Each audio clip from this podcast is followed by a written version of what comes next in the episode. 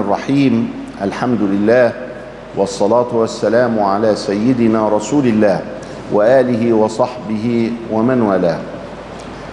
مع أنوار النبي صلى الله عليه وسلم في سيرته وأحواله الكريمة الشريفة نعيش هذه اللحظات وعند ذكر وعند ذكر النبي صلى الله عليه وسلم تتنزل الرحمات. تكلمنا عن اسمه الشريف وأنه محمد بن عبد الله بن عبد المطلب بن هاشم بن عبد مناف وأن هذه الخمسة تحفظ وتعلم لأولادنا. وتكلمنا عن مولده الشريف وأن أمه عليها السلام قد حملته فلم تشعر به. لا في حمله ولا في ولادته. وأنه ولد في مكة على بعد خطوات من المروة في مكان معروف يسمى بمولد النبي صلى الله عليه وسلم وكانت فيه السيدة آمنة. ومعها مجموعة من النساء. كانت فاطمة أم عثمان بن أبي العاص والشفاء أم عبد الرحمن بن عوف وثويبة جارية أبي لهب وأم أيمن بركة وكانت في ملك رسول الله صلى الله عليه وسلم تركه أبو تركها أبوه في التركة فكانت ملك رسول الله صلى الله عليه وسلم. وعرفنا أن هاتيك النساء مع آمنة احتضنه يعني وضعنه في حضنهن فتبركن به. ويضاف إليهن حليمة وبنتها الشيماء. إذا سبعة من حواضن النبي صلى الله عليه وسلم. أمه وهاتيك النساء التي ولد في حضرتهن وحليمة وبنتها. وبنتها كانت كبيرة كده 13-14 سنة فكانت تحمله مع أخيها عبد الله. وعرفنا أنه ليس له أخ ولا أخت أشقاء وإنما له في الرضاع مسروح ابن ثويبة. وحمزة ابن عبد المطلب رضع معه على على ثويبة. والشيماء وعبد الله من حليمة وأسامة ابن زيد من أم أيمن بركة لأنه زوجها لزيد بن حارثة فأتت له بأسامة. وعرفنا أنه لا خالة له ولا خال. لما يسألك يقول لك مين خال النبي شقيقه تقول له ما فيش لأن آمنة كانت وحيدة. إنما أخواله بنو زهرة يعني أخواله الخال الداير اللي هو البعيد يعني اللي هو القبيلة بتاعت بنو زهرة هم دول أخواله وخالاته لأنهم من بطن آمنة بنت وهب. وعرفنا أن النبي صلى الله عليه وسلم ولد مسرورا مختونا يعني السرة بتاعته سليمة مقطوعة من الحبل السري وكذلك كان مختونا صلى الله عليه وسلم. وهذه شريعة أبيه إبراهيم لكنها يولد الأولاد مختونين في ندرة جدا فكان من كرم الله عليه أن ولد مختونا ومسرور. وأن حليمة أخذته في الهواء النقي في مضارب بني ساعدة فتربى هناك وحدث له هناك حادث.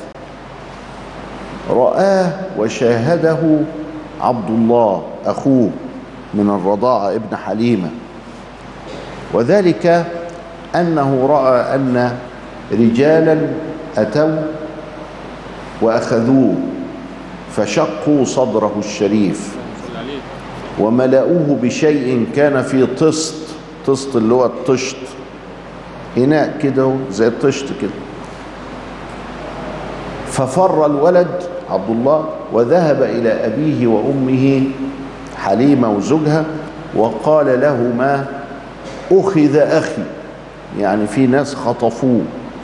خافت حليمة لأنه ده أمانة عندها ومسؤولية. فذهبت فوجدته ممتقع اللون يعني في كده خضة مخضوض من اللي بيحصل ده. ووجدته على حاله وكانت ال...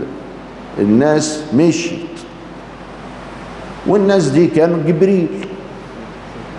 وكان هذا حادثة شق الصدر. وفي شق الصدر تكرر بعد ذلك مرتين. مرة قبل الإسراء ومرة أخرى. وشق الصدر يتكلم عنه علماء المسلمين بأنه تهيئة لهذا الطفل الوليد ليتحمل الجهد البليغ الذي فعله لأنه كان حاجة غريبة يعني. في غار حراء في قيام الليل وكان قيام الليل فرضا عليه. لابد أن يقوم الليل وليس نافلة كما هو في حقنا. في الصيام الذي كان يصومه حتى إنه كان يصل بين يومين ويقول إنما أبيت عند ربي يطعمني ويسقين في رحلة الإسراء والمعراج رحلة الإسراء والمعراج دي مجهدة للغاية لأن طبقات الجو فيها ضغط وهذا المفروض أن الجسم البشري لا يتحمله هكذا. فكيف يتحمل هذا؟ ثم في الوحي. فكان إذا نزل عليه الوحي وهو على دابة جمل قوي الجمل ينخ من من مما يحدث في جسده من تلقي الوحي. اذا دي عملية مجهدة للغاية ولذلك كان شق الصدر. في بعض الروايات أن شق الصدر ده كان هدفه نزع نصيب يعني نزع نصيب الشيطان من قلبه. والناس بتفهم العبارة دي على ظاهرها كده. إنه كأن قلب رسول الله فيه يعني حتة زي ما هو موجود عندنا. يعني تسمع الشيطان ولا كذا إلى آخره. لكن أهل الله قالوا لا دي مش معناها كده. ده قلبه كله رحمة. صلى الله عليه وسلم. وهذا هو الجزء من الرحمة الذي كان يخص الشيطان يا سيدي الله لا اله الا الله يعني لو ما عملوش كده كان هو هيرحم الشيطان. وقد كان في أمتنا من أولياء الله من رحم الشيطان والعياذ بالله تعالى. تعال أنت يا ولي بتعمل إيه؟ قال ما هو أنا برحم كل المخلوقات بما فيهم يعني إبليس. قلنا له شوف العبط بقى شو أهو ده عبط بقى. أنت أيوة ولي وطيب وكل حاجة في أمانة الله بس ده غلط. لأن الولي مش معصوم. الولي ده راجل بيتقي الله. ومن تقواه لله فكر إن رحمة الشيطان من ضمن. خطأ. يقع فيه. لكن النبي صلى الله عليه وسلم لم يفعل ذلك. وأخرج الله من قلبه الرحمة لمن لم يرحم هو. سبحانه وتعالى. لأن الله الحكيم لم يرحم إبليس بعد كل طغيانه هذا. وفي التراث الإسلامي أشياء تفهمك هذه هذا المعنى. هل يمكن واحد يرحم إبليس؟ ويقال إن سيدنا موسى ظهر له إبليس. وقال له يا موسى أنت كريم الله. ومش هنخلص من الحكاية دي بقى. أنا في النار وخالد فيها أبدا وأقعد أوسوس للخلق. يعني ما كلم ربنا يعفو عني ونخلص بقى. ما يبقاش فيه شيطان ولا حاجة. قال له والله فكر. وذهب يناجي ربه. وقال له يا رب يعني إبليس يعني أنت بتعفو عن الجميع. اعفو عن إبليس. ما يجراش حاجة. ولله الحجة البالغة. قال له ما فيش مانع. الرواية كده الأثر كده. ما فيش مانع يا موسى. هو طردناه ليه؟ من الحضرة القدسية ومن كذا وكذا لأنه ما سجدش الآن. خلاص يروح يسجد لقبره. قبره في الحتة الفلانية أهو ويروح يسجد ليه؟ وينتهي الأمر. ونعفو عنه. فموسى رجع فرح لإبليس وقال له جالك الفرج. ربنا سبحانه وتعالى عرفني مكان قبر. آدم هتروح ما فيش حاجة. هتسجد يعفى عنك ونخلص من الحدوتة زي ما انت قلت بالظبط. قال له يا أخي شوف الغتاتة. بقى أنا ما سجدتلوش وهو حي. هسجد له وهو ميت. مفيش فايدة. إلا إبليس أبى واستكبر وكان من الكافرين. فآه ممكن يفكر الإنسان إن إبليس ده يعني ها يمشي. سيدنا النبي بقلبه الرحيم كان ممكن يحصل كده. فشالوا له نصيب رحمة رحمته لإبليس شالوها. فما بقى, بقى رحيم كل قلبه رحمة بس ما فيش بند إبليس. فكان كاملا مكملا. فشق الصدر. له فوائد كثيرة.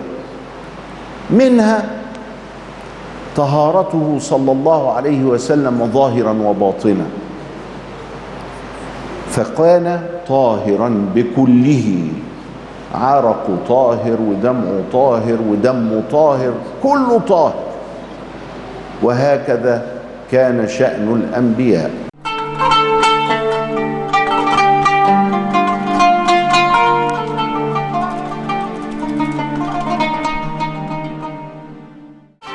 الله الرحمن الرحيم الحمد لله والصلاة والسلام على النور الأتم محمد بن عبد الله صلى الله عليه وآله وسلم والحمد لله الذي جعلنا مسلمين سيدنا النبي صلى الله عليه وسلم نشأ في مكة وعاش هناك وكان هادئ النفس حكيما منورا. حتى إنه في شبابه كانوا قد هدمت الكعبة فأرادوا بناءها. الكعبة سبعة وعشرين دراع الدراع تقريبا اتنين وأربعين سنتي. لما تضرب 42 سنتي يعني زي نص متر كده قوم تطلع 13 ونص. وفعلا ارتفاع الكعبة دلوقتي 13 13 إلا حاجة زي كده. وأضلاع الكعبة كذلك هي متفاوتة. يعني أضلاع الكعبة في ضلع 13 وضلع 11 ونص وضلع 12 وشوية وضلع 13 تاني وهكذا ما هياش مستوية. وارتفاعها برضه في الحدود ديت 27 دراع أيام الجاهلية كانت تسعة بس كانت تلت. أيام الجاهلية ما كانتش كاملة كده دي كانت على التلت. فالتلت ده تقريبا يجي لغاية الباب. يجي لغاية الباب كده. وبعدين لما جت اتهدت وأرادوا بنائها راحوا مزودين تسعة كمان وعملوا الباب. فبقت تسعة وتسعة 18 فقصرت بهم النفقة الحلال فأخرجوا حجر إسماعيل منها. يعني هي الأول الإنشاء الأول كانت تسعة وكان حجر إسماعيل داخل. وبعدين حجر إسماعيل خرج وهي ارتفعت تسع أذرع كمان. وبعدين أيام ابن الزبير لما عملها بقى راح معليها كده. إلى السبعة وعشرين ذراع اللي هي موجودة عليها النهاردة. اتخانقوا مع بعض. مين اللي يشيل الحجر الأسعد؟ المسلمين يقولوا كده الأسعد والأسود لأن هو لونه أسود. ولما حللوه لقوه كأنه من نيزك كأنه جاي من السماء فهو جاي من السماء. مين اللي يحطه؟ فسيدنا قالوا إحنا نحكم اول واحد يخرج علينا كده راح داخل عليهم سيدنا النبي. صلى الله عليه وسلم. اللي ده في الجاهلية لسه البعثه ما هو يعني لم ينبأ بعد. ما جالوش جبريل في دار حراء لسه. ده شاب ودخل. قالوا له نعمل إيه في المشكلة دي؟ كل واحد عايز هو اللي ياخد شرف الحرب. قال بسيط. هاتوا عباية. وأنا أحط لكم البتاع اهو في العباية اهي وشيلوا العباية مربعه اشتركوا فيها. يبقى كلكم حطيتوها. على هو وبعدين هو بقى لما شالوها ووصلوها هو بقى إيه؟ خدوا وحطوا صلى الله عليه وسلم. رزق. يرزق من يشاء. فوضع بيده الشريفة هذا الحجر الكريم. وكان يقول عنه الحجر الأسود يمين الله في الأرض. يعني هو سبب لغفران الذنوب ولأن تكون محل نظر الله سبحانه وتعالى إلى آخره. سيدنا النبي اشتغل برعاية الغنم. ورعاية الغنم تسبب الصبر والسماحة. ولذلك كان يحب الغنم ويصفها بالسماحة وهي كذلك الغنم سمحة. وكان رسول الله صلى الله عليه وسلم يرى قوة وبأس كده وهيجان في الإبل لكن في الغنم كان يرى فيها السماح والوداع. وقال ما من نبي قبلي إلا رعى الغنم. كأن الله يدربهم على شيء من الصبر وسعة الصدر والسماحة وهكذا. وهذا عرف في العالم كله فأصبح حتى أهل الأديان يمسكوا حاجة كده اسمها عصاية الراعي. عصاية الراعي. الراعي لأن الراعي كان فيه نوع من أنواع التدريب والتربية والسماحة. ده عند كل العالم مش عند المسلمين بس. يسموها عصاية الراعي. النبي صلى الله عليه وسلم اشتغل أيضا بالتجارة بالبيع وبالشراء. فكان امينا صادقا ودي عملية صعبة في التجارة. ولذلك قال التاجر الصدوق ليس له جزاء إلا الجنة. شوف الكلام. التاجر الصدوق ليس له جزاء إلا الجنة. دي عمليه صعبه يظهر إن الواحد يبقى تاجر ويعني يبقى صادق. فعلى التجار جميعا أن يصدقوا فإن الله سيبارك في صحتهم وفي أولادهم وفي مالهم. وشوفوا جربوا. جربوا كده مع الله. أما التاجر اللي هو بقى هتلاقيه بيلف ويدور حوالين نفسه ومش راضي مش قادر يخرج من النطاق بتاع اللي هو بيمكر فيه ده لكن دي كانت ربنا بيفتح عليه. قال التجار هم الفجار إلا من بر وصدق واتقى. ولذلك فالتجارة أيضا يعاني فيها الإنسان من الناس. فإذا صبر على هذا فإنه يكون سمحا. ولذلك قال رحم الله سم رجلا سمحا. إذا باع وإذا اشترى وإذا تقاضى. سمح كده. ولا تنسوا الفضل بينكم ده قالها في الزواج. بلاش المناقرة خليك سمح. ادي ربنا يديك. مع السلام عندما بلغ الخامسة والعشرين من عمره تزوج السيدة خديجة عليها السلام.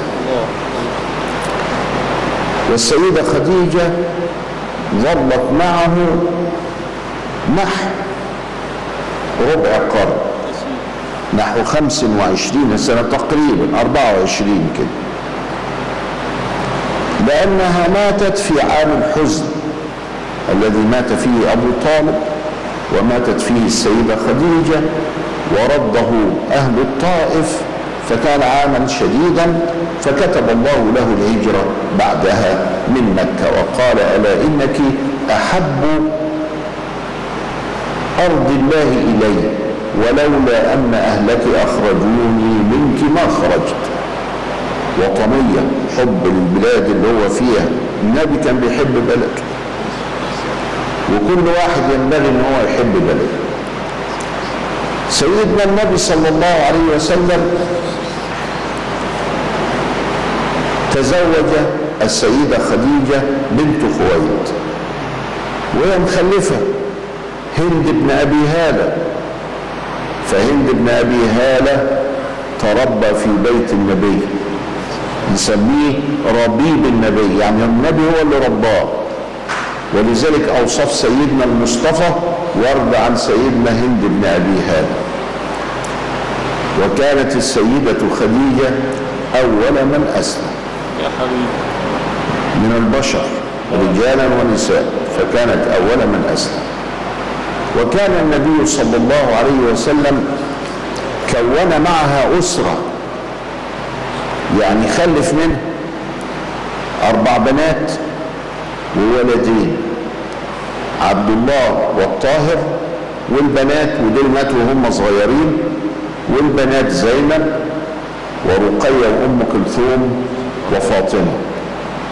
ودول كلهم ماتوا الثلاثة في حياته زينب ورقية وأم كلثوم ثم إن السيدة فاطمة ماتت بعد ست شهور من وفاته وكان قد بشرها بذلك وقال ألا تحبين أن تكوني أسرع أهلي بي لحاقا فضحكت إنها هتموت تلحقه يعني.